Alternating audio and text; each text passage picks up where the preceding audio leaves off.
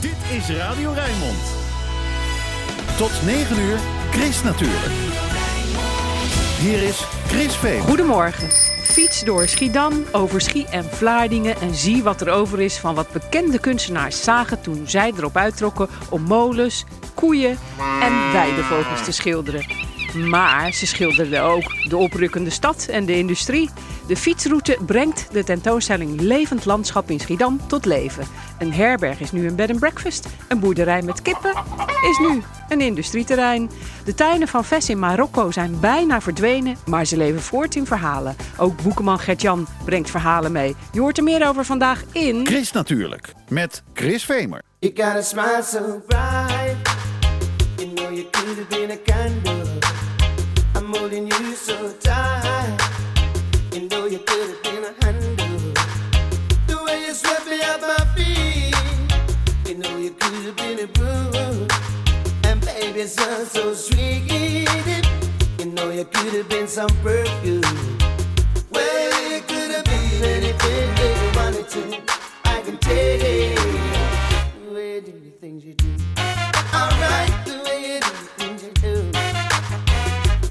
pretty as you are, you know you could have been a flower. Your good looks were many. You know you could have been an hour. The way you stole my heart, you know you could have been a groove. And baby, you're so smart. You know you could have been a schoolgirl. Well, you could have been anything wanted to. I can the way you do the things you do. The way you do the things you do.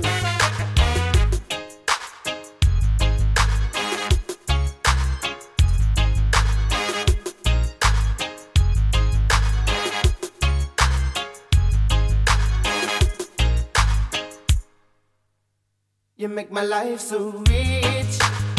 You know you could have been some money. And baby, you're so sweet. You know you could have been some money. Well, you could have been anything that you wanted to. I can tell the way you do the things you do. Alright, the way you do the things you do. As pretty as you are, you know you could have been a flower. Your good looks were many. You know you could have been an hour. Have been a groove. And baby, you're so smart. You know you could have been a schoolboy. Well, you could have been anything that you wanted to. I can tell the way you do the things you do. Alright, the way you do the things you do.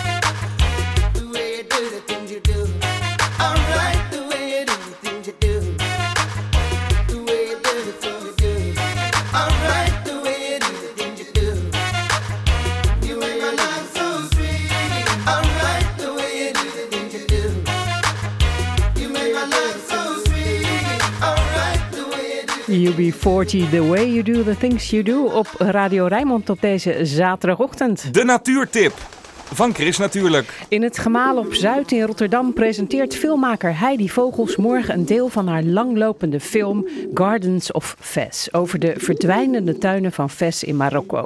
En je kunt mee op een wandeling langs het groen van de wijk of een plantje kopen op de plantenmarkt uit de botanische tuin Afrikaanderwijk.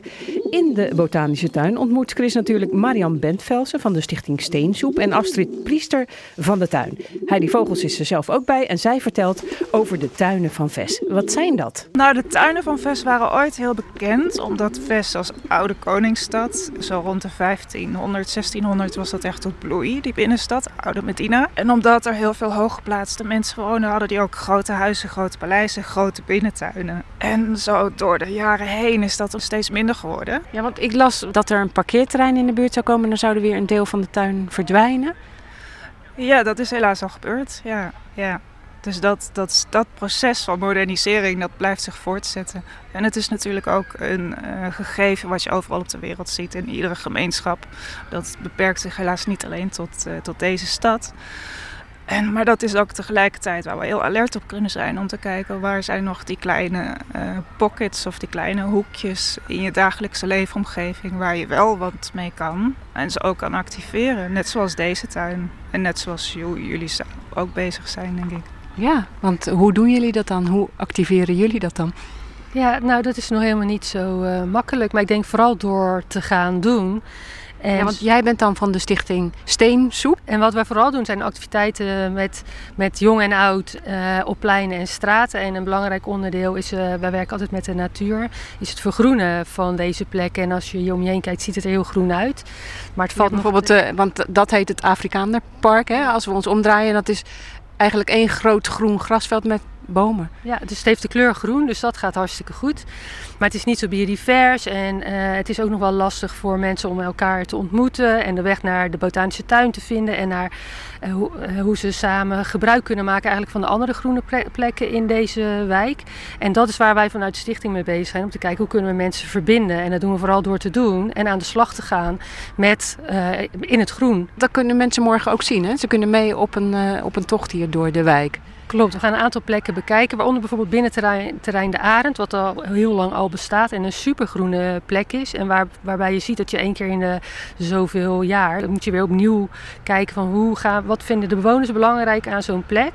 En dan komen we wel tegen dat mensen zeggen, ja het is hier eigenlijk te veel groen. En dan zeggen wij, nou ja het is niet te veel groen, maar het gaat over misschien wel de manier waarop we uh, groen beleven en hoe we daar allemaal...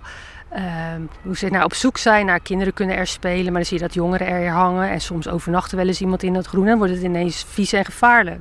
Dus hoe kunnen we nou met elkaar zorgen dat het hier helemaal niet vies en gevaarlijk uh, is, maar dat we het juist heel als het mooi ervaren en er samen zorg voor dragen dat het nog mooier wordt. En wat we nu doen hier uh, achter in de wijk bij het klooster, bij het Huis van de Wijk, daar zijn we nu samen met Rotterdamse Weerwoord en alle organisaties hier in de buurt een nieuwe wijktuin aan het creëren. Dus het is openbaar groen en dat is best spannend. En het idee is, we gaan daar een start mee maken. En doordat we in de openbare plek aan het werk zijn, gaan mensen vanzelf aanhaken en zich ook verbinden en meehelpen. Ja, en dan kunnen ze misschien plantjes gebruiken uit deze tuin, uit de botanische tuin. Hè?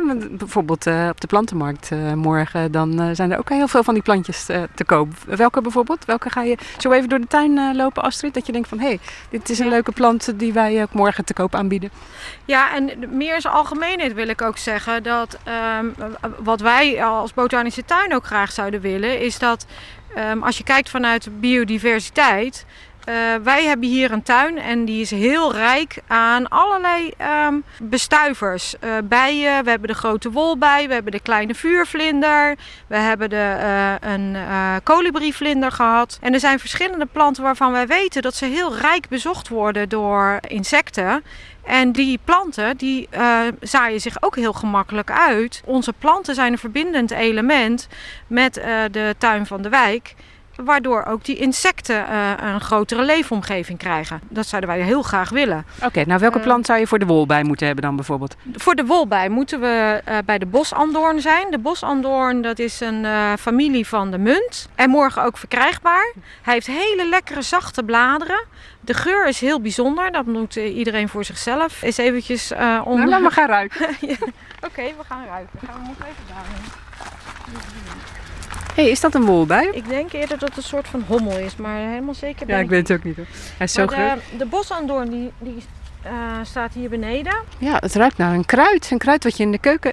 Wacht, ik ga het even aan jullie laten ruiken. Mogen we een stukje afplukken, ja? Het lijkt echt een soort keukenkruid iets. Ja, en de een vindt het lekker en de ander vindt het uh, niet lekker. Hoort er ook eigenlijk. Dat is voor mij echt nieuw. Ja. Weet je. Spelen geuren nog een, een rol in jouw film? Uh, nee, eigenlijk niet. Dat, dat kan je ook, hè, dat, dat, is vaak ook een soort herinnering. Als je iets ruikt of zo, dan kom je misschien weer terug in die tuin. Absoluut, absoluut. Nee, dat is misschien meer voor mij persoonlijk als ik uh, de, de, de, de, straat ruik van de stad. En uh, dan ben ik er weer terug. En, het, en de geluiden zijn heel erg typisch van de stad. Met de vogels die overal zitten. En altijd getik en gehamer en geroep is echt een stad uh, heel vol met leven. Ja, dat vind ik zo bijzonder daar. Het is echt een soort mix van buitenleven en, en, en urbaan leven of zo. Wat is speelt de tuin in de Arabische cultuur voor rol? Ben je daar ook achter gekomen tijdens je onderzoek? Mm, Ja, zeker ook in het Soefisme. Dus als je de traditionele binnentuinen hebt van de riads, waar dan de fontein in het midden staat. En eh, daar komen dan vier kanalen van water dan in de tuin op uit. En dat staat dan ook weer voor de rivieren in de hemel. Het Van het paradijs? van het paradijs. En, en dan heb je melk en wijn en water en honing. Dat zijn dan die vier rivieren. En eh, nou ja, zo zijn er een aantal van dat soort dingen. Zeker. Ja, tuin is echt een eh, mega onderwerp. Dus da- daardoor is het project misschien ook zo lang. Maar goed, ja, dus dat is oneindig. En nu is het voornamelijk nog zo dat die tuinen in herinnering heel erg aanwezig zijn. Voornamelijk bij de bewoners en eh, die zich nog kunnen herinneren hoe zij gebruik maakten van die tuin als kind.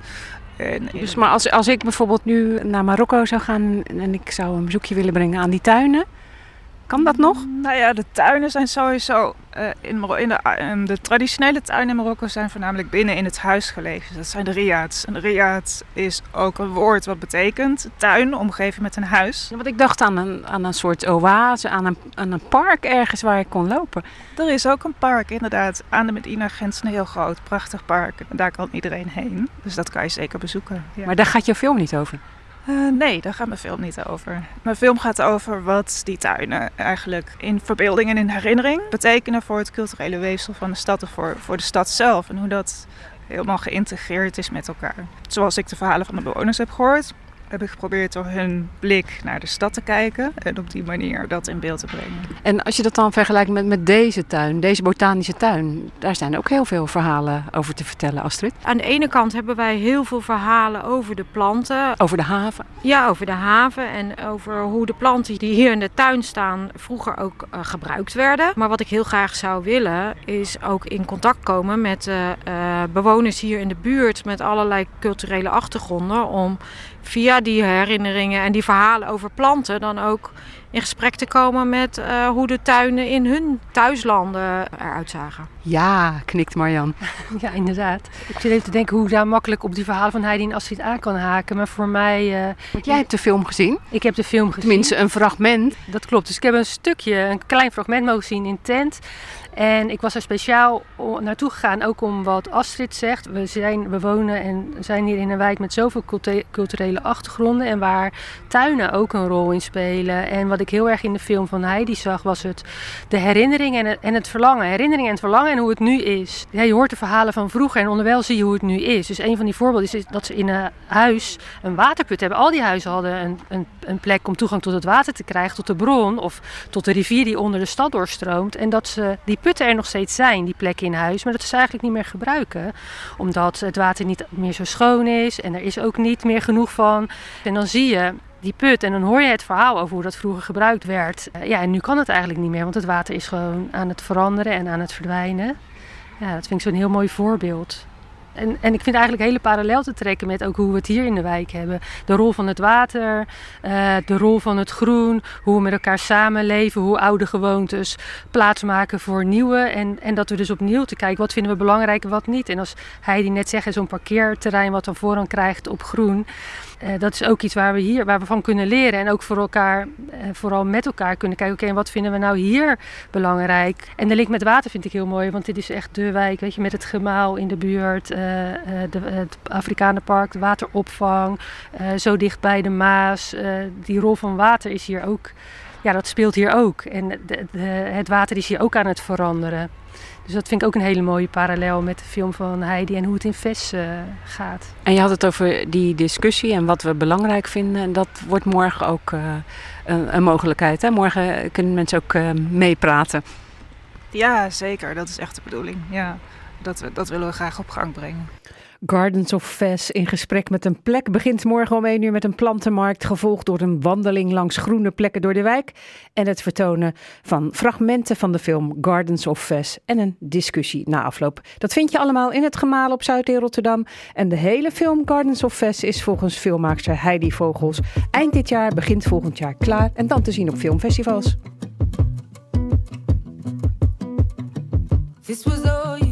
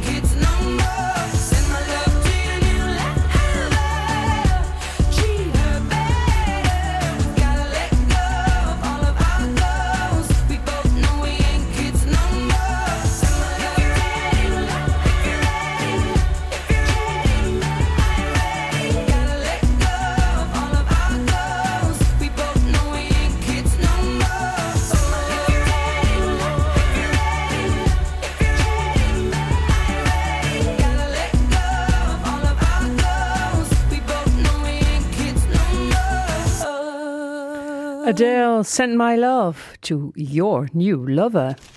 Chris natuurlijk. Lekker groen.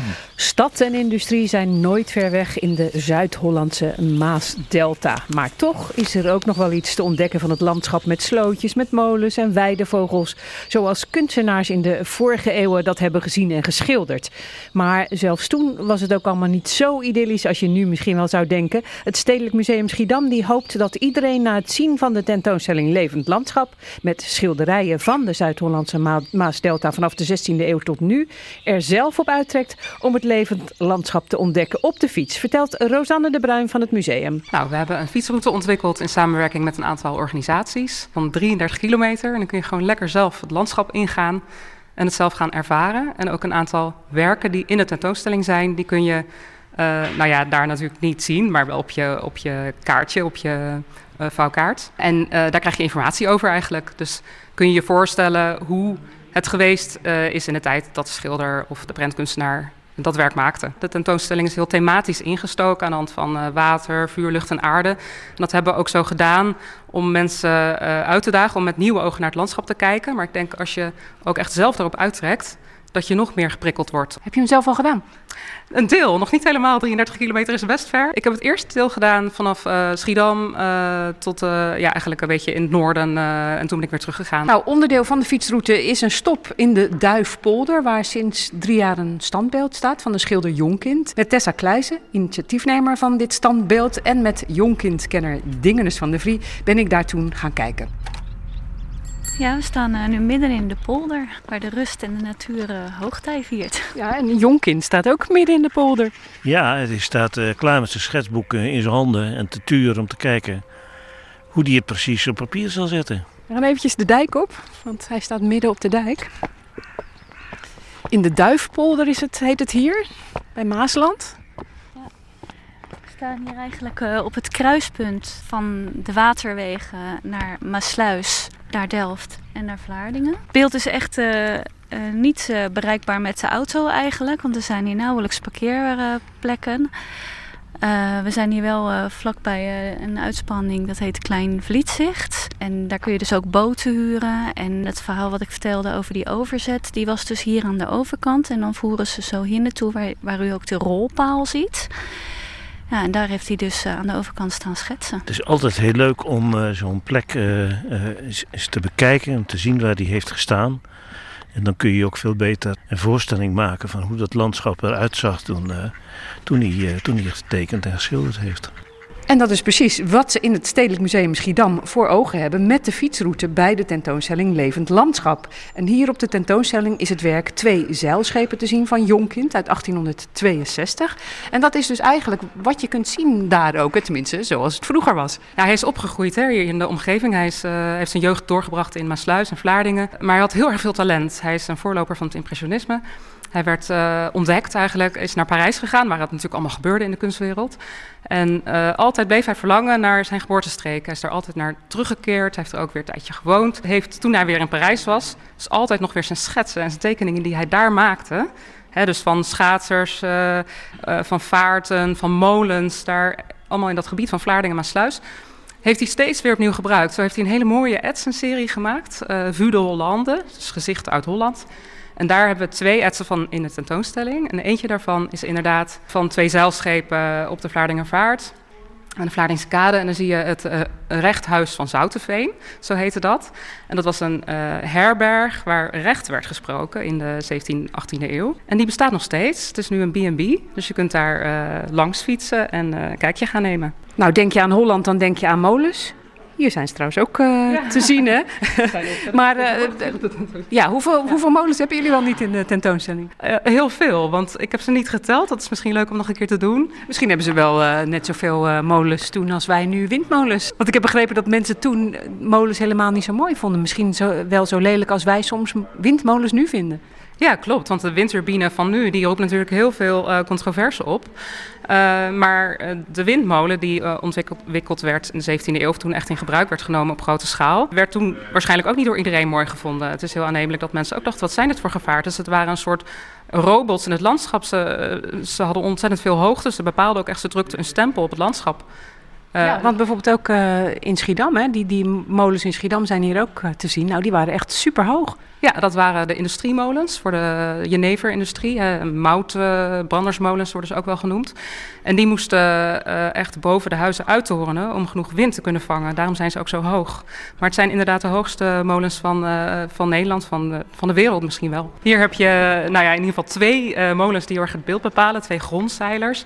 Want je ziet dat de wieken bijna tot aan de grond komen.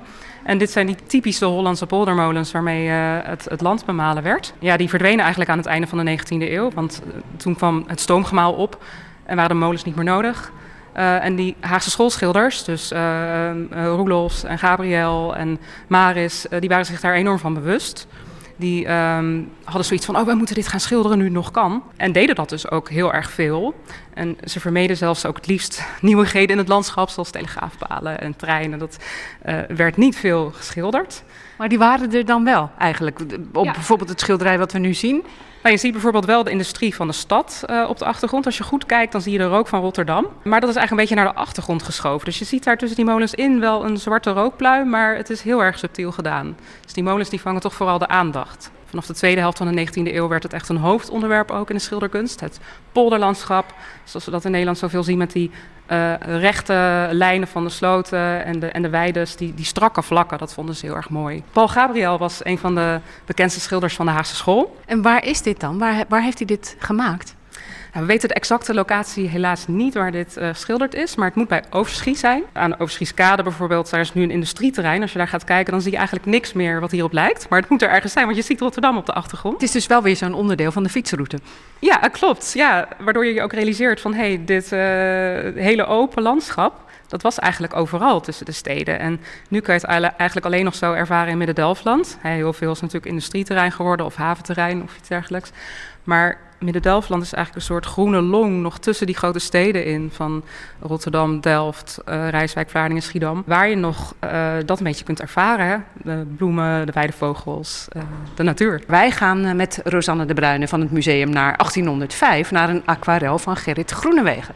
Buiten Overschie bij het huis te rivier. Ja, dit is een aquarel gemaakt door een Rotterdamse schilder tekenaar die ontzettend veel in de omgeving van Rotterdam uh, heeft vastgelegd. Waardoor we een heel mooi beeld hebben eigenlijk van Rotterdam en de omgeving rond 1800. En dit is inderdaad ten noorden van Schiedam, een dorpje Ketel, wat toen nog echt een apart dorpje was. Hier zie je een hele oude boerderij, die toen al eeuwen oud was en vernoemd was naar het kasteel van Schiedam. Uh, de boerderij heette Huis Huis de Rivier. In de jaren 70 van de 20e eeuw uh, moesten de boerderijen het veld ruimen voor een industrieterrein. Maar het geeft heel leuk weer hoe het leven daar, daar was. het ziet er eigenlijk heel relaxed uit. Of het leven altijd zo relaxed was, dat betwijfel ik. Maar... In de fietsroute gaat het dan vooral om een industrieterrein, hè, waar juist deze plek ongeveer is geschilderd. Maar Ketel is wel veel leuker. Hè? Je kan echt veel meer dingen zien daar nog van, van het oude Schiedam.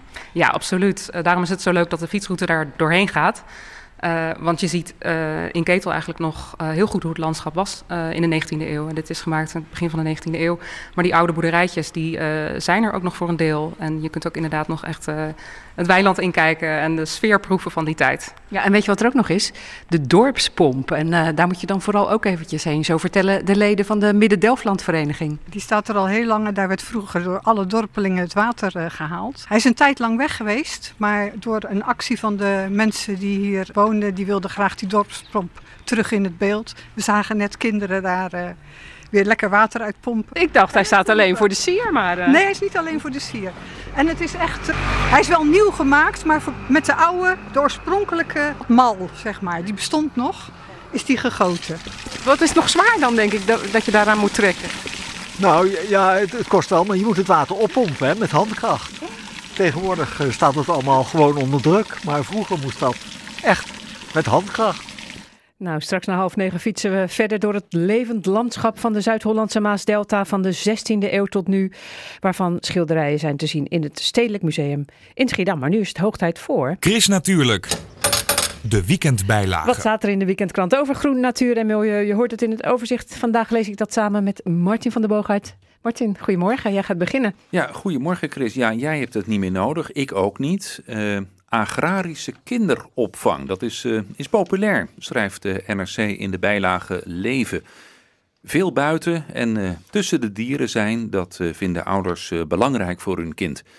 Als er een kalfje geboren wordt, dan haalt de boer de kinderen erbij. Misschien wel om te helpen. Ja, dat zal zo'n kinderarbeid zijn. Ik weet niet of dat dan weer mag. De Volkskrant eh, die schrijft dat nachtelijk Europa steeds blauwer wordt door ledverlichting. Nachtdieren die hebben daar meer last van dan het, eh, van het gelige licht wat er vroeger was. Dus eh, toch weer niet goed dan. Ja, nou, elk voordeel heb zijn nadeel. En zo is het.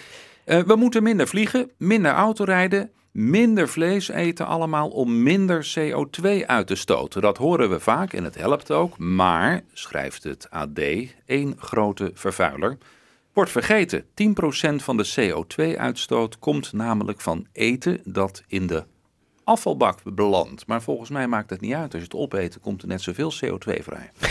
Ja, maar dat is het niet eh, verspeeld. Eikenbomen die hangen vol met ongekende hoeveelheden eikels.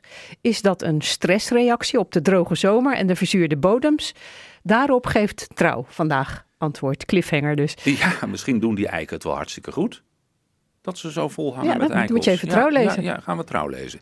En eh, ja, we gaan nog even naar de vogeltjes, want die eh, spelen een grote rol in het, eh, in het volksgeloof. Nou ja, vogeltjes, gieren, raven, oké, kwarteltje, dat is wel een vogeltje, en ooievaars, dat is weer een groot beest. Eh, met veel andere vogels zijn zij al eeuwenlang een inspiratiebron voor de mensheid. En die mythes die zijn nu gebundeld in een boek. En je leest erover Hoi, in de ik ben er zo. weekendbijlage van het, Ik ben er eh, zo. van het Ja, AD. hoor. Ja, we horen volgens mij Ed, het al dus al. hoi, zegt hij, ik ben er zo. Oh ja, was mijn collega van Buienraden. Oh, jeetje. Nou, volgens mij komen er ook buien aan. Maar Ed, die heb je zelf al aangekondigd, dus hoef Ja. ik niet meer te doen.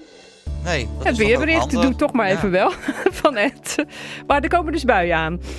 Eh, nou ja, die buien zijn er natuurlijk al eh, in grote getalen. Want we hebben te maken met een noordwestelijke stroming, Chris. Die wordt in stand gehouden door een depressie boven Scandinavië en een hoogdrukgebied boven de Atlantische Oceaan in de buurt van Ierland. Ja, en daartussenin een noordwestelijke aanvoer van onstabiele en vooral frisse lucht ook. En ja, in die stroming trekken dan ook nog eens buienstoringen soms. En dat betekent dat dan die buienactiviteit gaat opleveren. Dus ja, vandaag een sterk wisselende weerdag in het Rijnmondgebied. Met geregeld buien, maar ook ja, soms eh, momenten dat de zon heel fel tevoorschijn komt. Ja, dat vind ik dan wel weer lekker. Maar, en ik voelde ook inderdaad dat het, dat het eh, stuk frisser eh, was. Ik had mijn mijn tussenjas al aan. Ja, nee, inderdaad. Ik heb zelfs al een, een truitje aangedaan. Maar ja, ik ben ook een wat oudere man, dus heb je, heb je, dan heb je het wat sneller koud. Maar ja, als je kijkt naar de temperatuur op dit moment, is het maar 11 graden. Nou, vanmiddag halen we tussen de buien door nog wel een graad of eh 16. En eh, er staat een matige wind boven land, windkracht 4. Aan zee krachtig, windkracht 6. Dus echt wel een dag met herfstachtige trekjes. En er wordt tot morgenavond best wel flink wat neerslag berekend voor onze regio. Zo'n 10 tot 25 mm. Dus echt wel eh, ja, regen van betekenis. Want vanavond en vannacht gaan de buien gewoon door. De temperatuur zakt dan landinwaarts naar een graad of 11. En aan zee waait een krachtige noordwestenwind, een windkracht 6. Ja, en ook morgen dan sterk wisselvallig weer met veel bewolking. Pas morgen in de loop van de tweede helft van de middag komt de zon af en toe tevoorschijn. Wordt het geleidelijk aan droge, Chris. Bij een temperatuur van 15 graden. Ja, normaal is het nu een graad of 19. En er staat een stevige eh, wind uit het noordwesten, maar aan zee net een fractie minder sterk. Een windkracht 5. Ja, maar Ed, eh, jij, jij eh, dacht dat het misschien volgende week alweer wat lekkerder ging worden. Ja, nou, ik zit net naar de laatste berekeningen te kijken. Het ziet er best goed uit. Maandag nog een enkele bui met een wisselende bewolking. En dan dinsdag, woensdag en donderdag zien we af en toe de zon. En gaat de temperatuur omhoog. Het blijft dan droog. En wellicht dat het donderdag eh 20 graden kan worden. Zo, dus bizar, ja, hè? dan, ja, dan is het gewoon weer hartstikke lekker Ja. weer eigenlijk. Nou Ed, jij gaat gauw eh, naar de buienradar, man of vrouw. En dan Ja. eh, ga ik weer verder met het programma. Hier komt eh Lawrence Spencer Smit. Oh, leuk. Fijn weekend hè? Hey, fijn weekend Chris. Dankjewel. Introduced me to your family. Watched my favorite shows on your TV. Made me breakfast in the morning when you got home from work. Making plans to travel around the world. Said we'd always put each other first. Old love songs we used to play too. Funny, now I hate you.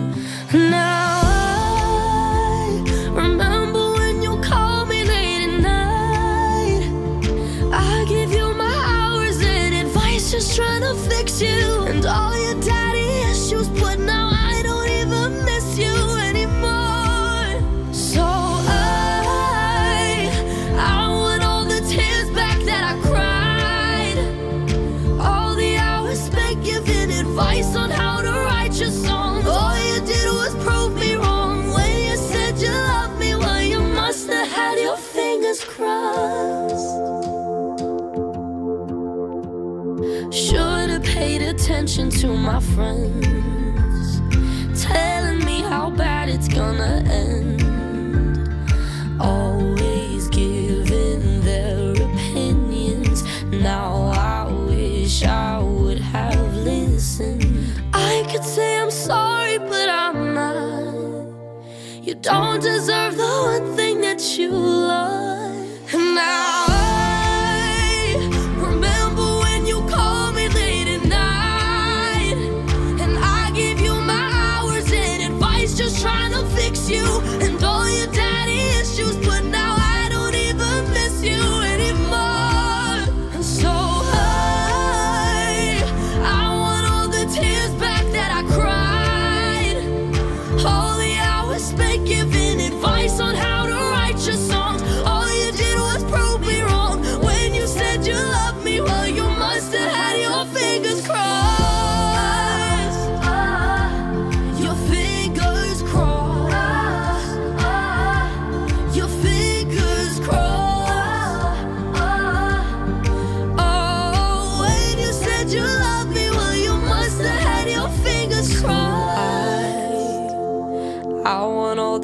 the tears back that I cried. All the hours spent giving advice on how to write your songs. All you did was prove me wrong. Wish you said you loved me when you didn't have your fingers crossed. Hou je van fietsen en van kunst, dan moet je zeker de fietsroute Levend Landschap doen. De fietsroute is gemaakt bij de tentoonstelling Levend Landschap, te zien in het Stedelijk Museum Schiedam. En gaat over het landschap in de Zuid-Hollandse Maasdelta vanaf de 16e eeuw tot nu. De fietsroute die begint naast het stadskantoor in Schiedam. Daar staat de ruïne van Huis de Rivieren, gebouwd in de 13e eeuw. En in de 17e eeuw is het schilderij Huis de Rivieren gemaakt door een onbekende schilder. Dat schilderij is eh, net gerestaureerd, nu te zien in de tentoonstelling. En voor het museum echt heel belangrijk, vertelt conservator Rosanne de Bruyne. Ja, dit vinden wij een. eh, ja, het is natuurlijk ook een trots uit onze collectie, omdat het zo'n belangrijke plek is in Schiedam, belangrijk voor de geschiedenis van Schiedam. Maar het laat ook heel mooi zien in de tentoonstelling eh, hoe het landschap was eh, toen. En je kon over de Broersvest kon je, kon je kijken naar een, ja, eigenlijk een drassig moeraslandschap vol bossen. Je ziet allerlei bossages op de achtergrond. Eh, en het klopt, er liep inderdaad een kreekje ook eh, onder het kasteel, waardoor dat was ook in het begin bij de aanleg nog een beetje problematisch, begreep ik. Maar eh, ja, het, stond in verbinding met de Schie en het was een hele strategische plek ook daarom. Dus dat is later natuurlijk ook wel weer steeds droog gemaakt. Maar het was inderdaad helemaal omgeven door water, het kasteel in de middeleeuwen, en een slotgracht. En ehm, ja, dat zou je nu niet meer zeggen als je staat aan de Broersvest en je kijkt naar eh, al, die, al die wegen en eh, het stadskantoor natuurlijk wat er helemaal omheen is gebouwd. En ja, niet meer herkenbaar eigenlijk. De Maasdelta waar we het over hebben, dat, dat gaat natuurlijk over, over water en soms over stromingen en over moeras enzovoort. Ja, absoluut, absoluut. Ja, het is een eh, gebied, misschien wel het waterrijkste gebied van, van Nederland. Het is een delta inderdaad. En tegelijkertijd het laagst gelegen gebied van Nederland. Ja, de, eh, het laagste punt van Nederland ligt in de Zuidplaspolder, bij Nieuwerkerk aan de IJssel. 6,76 meter beneden NAP. Eh, dus dat maakt het eh, bizar dat hier, juist hier, zo ontzettend veel mensen wonen. En dat die verstedelijking en die industrialisatie zo hebben toegenomen. Het is logisch dat er heel veel industrialisatie komt op een plek waar veel water is. En heel veel mensen. Maar het blijft natuurlijk toch ergens ook heel spannend. En die spanning tussen cultuur en natuur is hier enorm. En het heeft altijd een enorme aantrekkingskracht gehad op schilders. Ja, ik denk vanwege het vele water ook eh, mede. Eh, ook vanwege eh, ja, de uitgestrekte weides. het polderlandschap, de veenweides die je hier veel ziet, natuurlijk veel, veel veeteelt, veel koeien. Wat wij nu ook het beschouwen als het oer-Hollandse landschap. Dat had je hier natuurlijk ook heel veel. De fietsroute bij de tentoonstelling Levend Landschap die maakt ook uitstapjes naar hoe het landschap er heel vroeger heeft uitgezien. Bijvoorbeeld de Vlietlanden. Bob Hartog, dit is echt wel heel uniek, dit stukje land dat we zien. Ja, dat klopt. En dat geldt eigenlijk voor eh, alle natuurgebiedjes die Natuurmonument in Midden-Delfland heeft. Het zijn eigenlijk allemaal plekjes waar, waar het geschiedenis ademt. Eh, dit is dus inderdaad een, een, een, eh, stukje land wat gewoon sinds de middeleeuwen onaangeroerd is gebleven. Terwijl we overal uh, zijn gaan inpolderen. Hè? En dan zie je dat vaak, als je, als je kijkt, dan ligt het water in de polders hoger dan het gras eromheen. En hier zie je dat het op het gelijke niveau ligt. Dat betekent ook dat dit heel drassig land is. Want dat staat in direct contact nog met, met dat water. Dus dit is heel oud land, zou je kunnen zeggen. En uh, in Midden-Delfland hebben we verder twee uh, eendenkooien die ook echt eeuwen oud zijn met ook heel oude wetgeving. Dat je in een, bepaalde straal van uh, iets meer dan een kilometer helemaal geen verstorende activiteiten mag doen. Nou, dat zijn wetten van honderden jaren geleden die wel nog steeds van kracht zijn rondom die eendenkooien.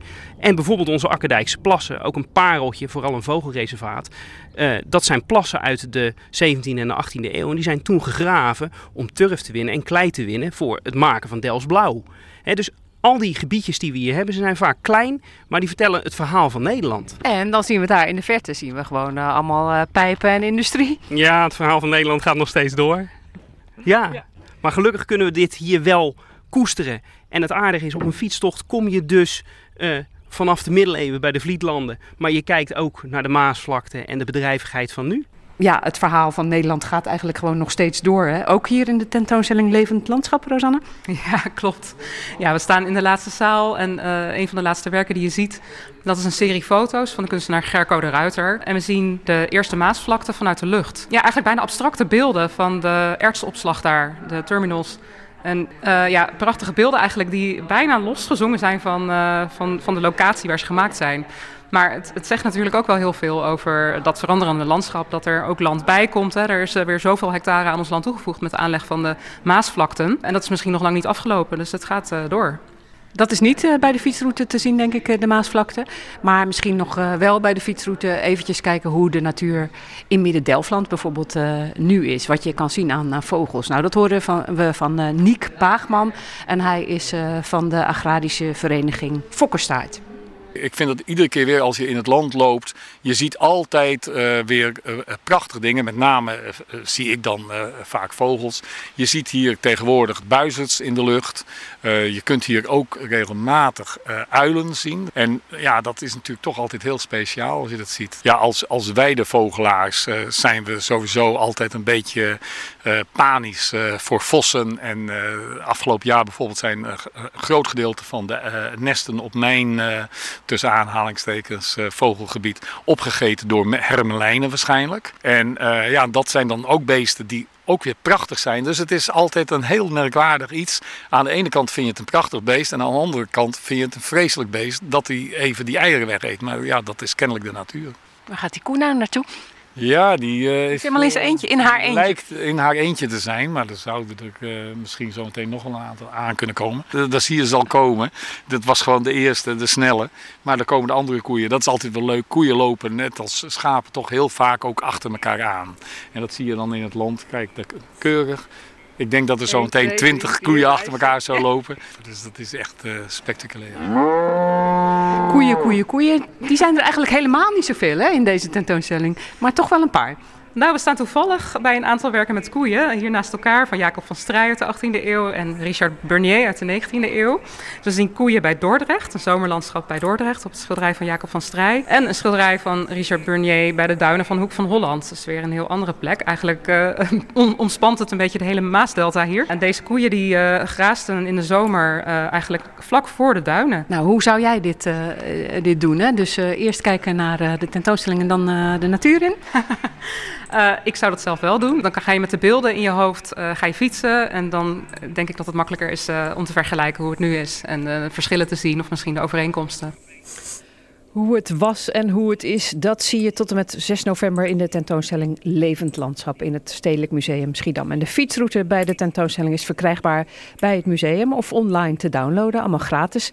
En bij de tentoonstelling hoort ook nog een boek, dat heet Levend Landschap. Het is uitgegeven bij W-Books. In de winkel kost het 24,95 euro, maar er is één luisteraar die het kan winnen. winnen. 010 436 4436 en dan maak je kans. Chris natuurlijk. Lekker lezen. Ja, over boeken gesproken. Over de tolk van Kabul, de nieuwe roman van Herman Koch. En een spannende roman die zich afspeelt op de Wadden. Gaat het vandaag in Lekker Lezen. Lekker Lezen doen we met Gert-Jan van Rietschoten van de boekhandel in Rotterdam-IJsselmonde. Gert-Jan, goedemorgen. Een heel goedemorgen ook Uh, voor jou. Voor wij eh, beginnen aan, aan die boeken die je gaat bespreken, eh, heb jij wat nieuwtjes. Want eh, bijvoorbeeld de Rotterdamse schrijver Raoul de Jong, die krijgt de Anna Blaman-prijs. Wat vind je van dat nieuws? Leuk, nou dat vind ik, eh, vind ik verschrikkelijk leuk voor hem. Ik, eh, hij, eh, als Rotterdammer heeft hij inderdaad veel bijgedragen aan het literaire landschap hier. Met mooie boeken over zijn, nou ja, zijn roots, bijvoorbeeld in Suriname. Jaguarman is een bekende van hem. Hij is ook een mooi verhaal over wat hij nou juist met zijn Nederlandse opa meemaakt. Is zijn nieuwste uit, uitgave. Maar ja, sowieso vind ik het mooi. Als je in Rotterdam aandacht geeft aan literatuur, dan vind ik dat dat be- best op deze manier met een prijs kan worden be- bekroond. Dus hij mag er trots op zijn, denk ik. Ik ben er blij mee. Ja, en, voor de mensen die de prijs niet kennen, wat is het precies voor prijs? Ja, het is in ieder geval een, eh, ja, ik meen 15.000 euro die hij eh, eh, gaat, ga- gaat krijgen. Ehm, einde van het jaar wordt het feestelijk overhandigd in december. Ehm, ja, voor, de, voor de, de, de Rotterdammer die aan het literaire klimaat in de regio heeft bijgedragen. Een driejaarlijkse prijs, meen ik. Ja, nou. Felicitaties aan eh Raoul, want het is echt eh, prachtig om eh, op zo'n leeftijd, hè, 38 jaar, al een oeuvreprijs te krijgen. Over leeftijd Ja. gesproken. Nou ja, Queen Elizabeth die overleed op een hele mm, denk, gedenkwaardige leeftijd. Zeker, de zeker. hele wereld lijkt in de band te zijn van het overlijden Ja, van de. Queen. Hoe, hoe zit dat bij jullie in de boekhandel? Zijn er mensen Ja. die vragen naar boeken Nou, ja, de boeken, ja, precies, die moeten, moeten nog verschijnen natuurlijk. Die verschijnen al heel snel al, want er was een hele uitgebreide biografie al van eh, 2020, redelijk recent dus. Eh, ja, en ik denk, eh, het, lag natuurlijk voor de hand dat het eh, snel afgeschreven moest kunnen worden. Dus daar eh, zijn ze snel mee bezig geweest, Sally Bedell Smith. Eh, en volgende week eh, komt die, dikke pil in een heruitgave en eh, ja, dan het complete leven wat erin wordt beschreven. Ehm, en tot die tijd moeten we het nog doen met eh, ja, de dikke tijdschriften en de dikke kranten die natuurlijk vol stonden met het nieuws. Eh, en die eh, gehamsterd werden, dat kan je wel zeggen. Gisteren nog inderdaad eh, alle Duitse edities, waar ook de koningin voorop stond, die ik verkocht. Ja, dat leeft wel, ook hier in de boekhandel, zeker. Ja. Herman Koch, die heeft een, een nieuwe roman. Die gaat ook over een koningshuis. Het Ja. Koninklijk Ja. Huis, een modern koningsdrama. Wat is dat voor boek? Ja, dat is een mooi bruggetje van, eh, van, de, van het Brits Koningshuis naar het, eh, nou ja, ik, ik mag het eigenlijk niet zeggen, maar toch geënt op het Nederlandse Koningshuis. Het is fictief. Ehm, en ehm, ja, waar de, de, de, de auteur eigenlijk in eh, de eerste scènes van eh, het boek al eh, verzucht dat het Engelse Koningshuis toch wel prachtig voer geeft voor mooie Netflix-series. hè. The Crown, eh, ik weet niet hoeveel seizoenen dat al loopt ondertussen. Ik weet wel dat het Ehm, nu door- weer op één eh, staat. Eh, Ja, precies. Ja, dat, eh, oh, niet gek natuurlijk in deze tijd. Maar zoiets moest er ook maar eigenlijk komen van eh, ja, een koningshuis eh, hier in Nederland. Maar dan moest het wel een stukje worden opgepimpt. Want eh, het moest wel fictief toch worden, worden, worden gemaakt om het aantrekkelijk te maken. Maar die vorm van, van die Netflix-serie, dat is leuk gedaan door Herman Koch. Die heeft dat helemaal doorgetrokken naar deze uitgave, Het Koninklijk Huis. Het, het is een boek niet met hoofdstukken, maar met afleveringen, zoals hij dat dan zegt. Tien seizoenen, of één seizoen en tien afleveringen. Ehm, en ook aan het begin van iedere aflevering een korte samenvatting, zoals je dat ook kan zien als je door je Netflix-pagina's heen scrolt, zodat je weet wat er gaat komen. Ehm, ja, en wat hierin gebeurt en wat je hierin ziet is eh, eigenlijk toch wel veel her- herkenning. Eh, ja, denk aan de koning die eh, naar zijn knappe koningin kijkt en denkt, waar heb ik die aan verdiend? Waar zou ze op gevallen zijn op mijn, op mijn, zeg maar, mijn status als koning? Of zou ik, als ik geen koning was, misschien ook al hebben kunnen veroveren? Ehm, dat soort nou ja, overwegingen die, die spelen mee. Ehm, en je leert inderdaad eh, eh, ja, op een leuke manier, eh, denk ik, naar het Koningshuis kijken. Van, ja, wat biedt het nou zeg maar, aan de samenleving, waardoor het nog steeds recht van bestaan heeft. Ehm, eh, ook voor de, de komende generatie. voor prinses Vera, die in dit boek nou ja, zich moet opwerken zeg, met het kroonopvolger. Ehm, een, een, een, een, satire met toch ook een serieuze ondertoon hier en daar. Een, ja, een aanbeveling wat mij betreft. Staat Ook ook, hoog in de bestseller Koninklijk 60. Ja, ik denk serieus heb ik dat zitten denken ook van ja, hoe zouden zij dit hebben? Ik, ik, stiekem hebben ze het gelezen en volgens mij hebben ze erom zitten gniffelen en zitten lachen. Ja, Ehm, Herman anders Koch, kan het volgens mij. Huis, een modern koningsdrama. Het is uitgegeven bij Ambo. Amtos kost 22 euro en 99 cent. En dan hebben we een spannend boek dat zich afspeelt Ja. in het Waddengebied. De Hollander van Matthijs eh, Deen. En jij noemt hem een Waddenspecialist. Ja, dat is het. Want je zegt inderdaad een spannend boek. Dat is het wel. Ehm, maar Matthijs Deen kennen we vooral van zijn geschiedenisboek over de Wadden. Eh, en dat is wel eh, nou, een, een boek van statuur. Dat is een boek waarin de Wadden worden ehm, nou ja, neergezet over eh, hele ontstaan en ontwikkeling. Vanaf de ijstijd, via de vikingen, de walvisvaarders, Gouden Eeuw. Ehm, daarmee leer je de Wadden de, de, de geschiedenis kennen.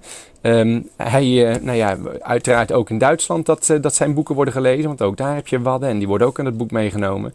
En door de Duitse uitgever kreeg hij de vraag, kan er ook niet een spannend boek over maken? Een boek wat die eh, Waddenregio zich afspeelt. eh, en wat leest als een thriller. Ehm, nou ja, dat, dat viel zo goed dat het eerste boek wat direct in Duitsland en in Nederland tegelijkertijd uitkwam, eh, De Hollander, dat ik hier dus omhoog houd, dat het meteen al inderdaad een besluit gekomen is. Er komen nog twee boeken over dezelfde inspecteur. Eh, en dat is een de inspecteur die, dan, hoop je. Ja, niet? zeker. Ja, dat weten we dan Klopt, ja. niet. Ja, zeker. Ja, de, verklap ik alvast. Er ligt een lijk en dat ligt eh, op een, eh, een, een modderbank die precies tussen de, de, de Duitse en de Nederlandse Wadden-eilanden in ligt. En ja, hoe komt dat lijk daar natuurlijk? Dat heeft eh, alles te maken met eh wadlopers, getijden, met kustwachten en eh, eh, ja, een hele spannende ontknoping aan het eind. Het, het lijkt mij eh, leuk. De Hollander, een waddentriller. Matthijs Deen, uitgegeven bij Alphabet Uitgevers. Kost in de winkel 19 euro en 99 cent. En er is één luisteraar die dit boek kan winnen. 010 436 4436 en je maakt kans. En wat jou betreft hebben we het lekkerste voor het laatst bewaard. Nou ja, het lekker Ja. is misschien Ja, een beetje raar voor de, Ja. de tolk van Kabul. Want jij bent echt onder de indruk, eh, onder de indruk ja, van dit zeker. boek. Ja, ja. En met name ook afgelopen zomer. Ik las het ook eh, inderdaad op het moment dat ik eh, nou, eigenlijk steeds weer ongezien een grens overstak. Hè, op de reis door, eh, door, door Europa heen naar je vakantieadres. Ehm, en als je dan de tolk van Kabul leest, wat gaat over de reis van een Afghaan vanuit Kabul ja, naar de vrijheid, naar het geluk, naar de plek waar hij de rest van zijn leven zou mogen plaatsvinden. En je ziet dat iedere grens een onoverkomelijke horde lijkt te zijn. Ehm, ja, dat, eh, dat maak je wel stil op zo'n moment. Ehm, het bijzondere Ja, van dit boek is dit dat... boek is dus geen roman, hè? Nee, het is, nee het, is een, het is een daadwerkelijk getuigenverslag. En dat is inderdaad precies wat er zo bijzonder aan is. Want die tolk eh, die dus inderdaad dus die reis maakte, die in Kabul eh, diende voor, de, voor de Amerikanen toen die daar allemaal nog waren. Ehm, die tolk die kreeg eh, geen eh, visum om, eh, om zomaar naar, het, naar de vrijheid toe te komen, wat de meeste tolken wel kregen. Lukte bij hem niet. Ja, en hij ging die reis maken. Maar nou het bijzondere, als je dan zo'n reis maakt, ehm, ja, hoe krijg je dat op papier als je dat zou willen? En dat is gedaan door een journalist, Ekins, een Canadees. Ehm, die zijn Canadese paspoort verbrandde. Als je erbij stilstaat wat dat betekent, is bizar. Maar zijn paspoort verbrandde en met die tolk op reis ging. En precies die reis maakte die die migranten dus ook maakten richting eh, eh, naar Europa toe. Eh, met alle bijkomende eh, gevaren van die natuurlijk. Denk aan mensensmokkelaars. Denk aan eh, aan de, de boot waar die in zat die totaal niet zeewaardig was. Denk aan de ontberingen die ze hebben moeten ma- meemaken door de bergen heen waar ze eh, nou ja, doorheen moesten trekken. Dus je hebt een, een hele nou, bijzondere situatie, want het is dus een westerling die dus vanuit zijn westerse ogen dit verhaal dus opschrijft. Ehm, en dan ja, op hele andere manier daarnaar kijkt natuurlijk dan dat een, een, een migrant dat zou doen. Eh, je krijgt een, eh, een, een, ehm, ook een achtergrond die wij als Westelingen dan ook snappen. Hè. Er wordt verwezen naar dingen die bij ons in de westerse maatschappij eigenlijk verkeerd in elkaar zitten, eh, denk ik. Ehm, en, en, dit soort dingen dus eh, ja, noodzakelijk maken. Ja, het is eigenlijk een Eh, soort, migrant een soort geschiedenisboek, een tijdsbeeld van de Europese vluchtelingencrisis. De Ja. tolk van Kabul, een Afghaan, een Canadees, een vriendschap en een vlucht van Mathieu Ekens. Het is uitgegeven bij Alphabet, kost 22 euro en 99 cent. En met deze mooie boekentips van Gert-Jan van Rietschoten eindigen we. Chris natuurlijk van vandaag. Gert-Jan, dankjewel. Fijn weekend. Chris natuurlijk is een programma van Chris Vemer, Martin van der Boogaard, Danielle Koren en Rob van der Meer die werkte mee. Volgende week in Chris natuurlijk. De natuur maakt zich op voor de herfst. Bloemen zijn uitgebloeid en vormen zaden. Nou, je zou er bijna de blues van krijgen. Bloemen zijn uitgebloeid. Die krijg je dan ook straks op Rijnmond. Drie uur lang de Rijnmond Blues. En die zaden die vormen gewoon nieuw leven. Volgende week zaterdag dan hoor je er meer over in Chris natuurlijk. Fijn weekend voor nu allemaal. Chris Natuurlijk. Kijk ook op chrisnatuurlijk.nl